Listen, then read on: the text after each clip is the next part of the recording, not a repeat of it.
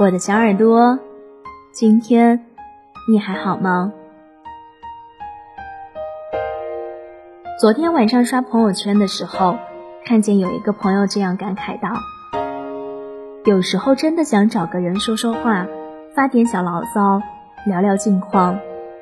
但是翻完了微信好友列表，再翻了手机通讯录，却怎么也找不出一个合适的人来。”就算心中有一个想要倾诉的对象，有时候也不知道该怎么开口，生怕对方会觉得打扰。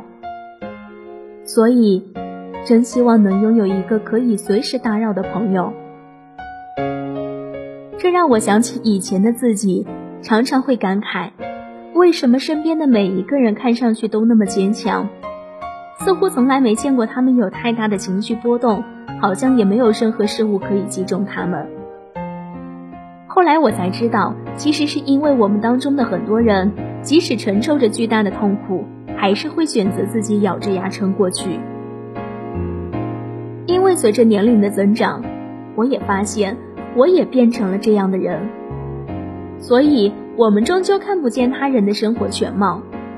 明明微信有五千个好友，可是关键时刻，却找不到一个可以说知心话的人。明明身边有很多朋友，却又觉得自己异常的孤独。那些在夜里挣扎到差点放弃的时刻，全部都无人知晓。所以，那些在凌晨三点的朋友圈里袒露心事的人，也许不是因为他们矫情，他可能在发出求救信号，希望有人能看得到，哪怕是点个赞、评论几句，或者是打开他的微信对话框问一句。你还好吗？可能在那个时候也算是拉了他一把。人们在低谷的时候，希望能看到一点光亮，成为自己继续攀爬的力量。可事实却是，多数时候我们都等不到谁前来搭救，而那些真情实感的朋友圈，也会在天亮的时候被自己悄悄的删掉，好像什么都没有发生过。记得年前我到上海出差，见了一个阔别很久的朋友。他平日里在朋友圈里总是呈现出一种小确幸的生活态度，感恩家庭，认真工作，婚姻美满，所以总是会有外人感叹到他的人生可真是一帆风顺啊。但那天我们忙完工作去喝酒，聊着聊着，他突然和我说：“你知道吗？”其实整整有半年的时间，我经常一个人偷偷的哭。当时我有些诧异，如果他不说，我甚至不会把他和哭这种情绪联系在一起，因为他在我的眼中永远都是充满斗志的。朋友沉默了一会儿，才跟我说起了那段对他而言极其灰暗的日子。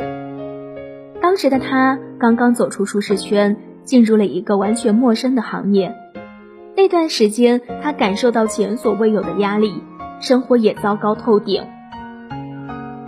因为属于行业的新人，在公司还会被大小领导训话刁难，一个项目有可能导致半年无休，常常加班到深夜两三点。不仅身体出了状况，家人也因此缺少陪伴，常常争吵。可他不想影响项目的推进，竟然靠止痛药把这些问题一一应付过去。他说，很多个瞬间，他差一点就坚持不下去了。万幸的是，在我的生命里有一串非常重要的数字，它是一个可以随时拨通的电话号码。就是这个号码的主人，把我从黑暗的深渊拉回到了开阔的平原。原来，朋友在最难熬的时候，曾经独自乘坐地铁一号线，从头到尾哭了一路，绝望到了极点。那时的他抱着最后一丝希望，拨通了那个手机号码，一股脑的将所有的委屈和不满发泄给电话那头的人。朋友做好了被挂断的准备，没想到对方一直听到了最后，还告诉他说：“以后这些事情你都可以找我说。”千万不要一个人憋着了。那一刻，他突然明白，我们都在这世间孤独前行，却在某一个拐角处一定会有一盏灯，光虽然微弱，却在尽力为我们照亮更长的路。朋友还说，从那以后，只要他找，对方就一定会在，无论何时何地都能够给他前行的勇气。而这个号码的主人，后来也成为他婚礼上唯一的伴娘。所以，拥有一个可以随时打扰的朋友，实在是难能可贵。或许因为地域原因、时间原因，对方并不能完整的陪你走过那些灰暗的岁月，可只要回想起来，他绝对是最值得感恩的那一个。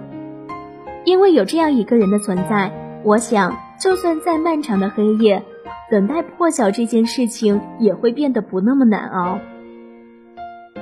作家张小涵写过一句话。你的快乐一直不缺观众，也愿你的无邪有人真的懂。我想大家也应该深有体会，酒肉朋友容易找，但随时可以打扰的关系很难得。所以有人说，这个时代的友情其实比爱情还要稀缺。真实的友情从来不需要热闹的假象，那些随时可以打扰的朋友，是在我们落幕后、散场后、灭灯后的生命之光。更能抵岁月漫长。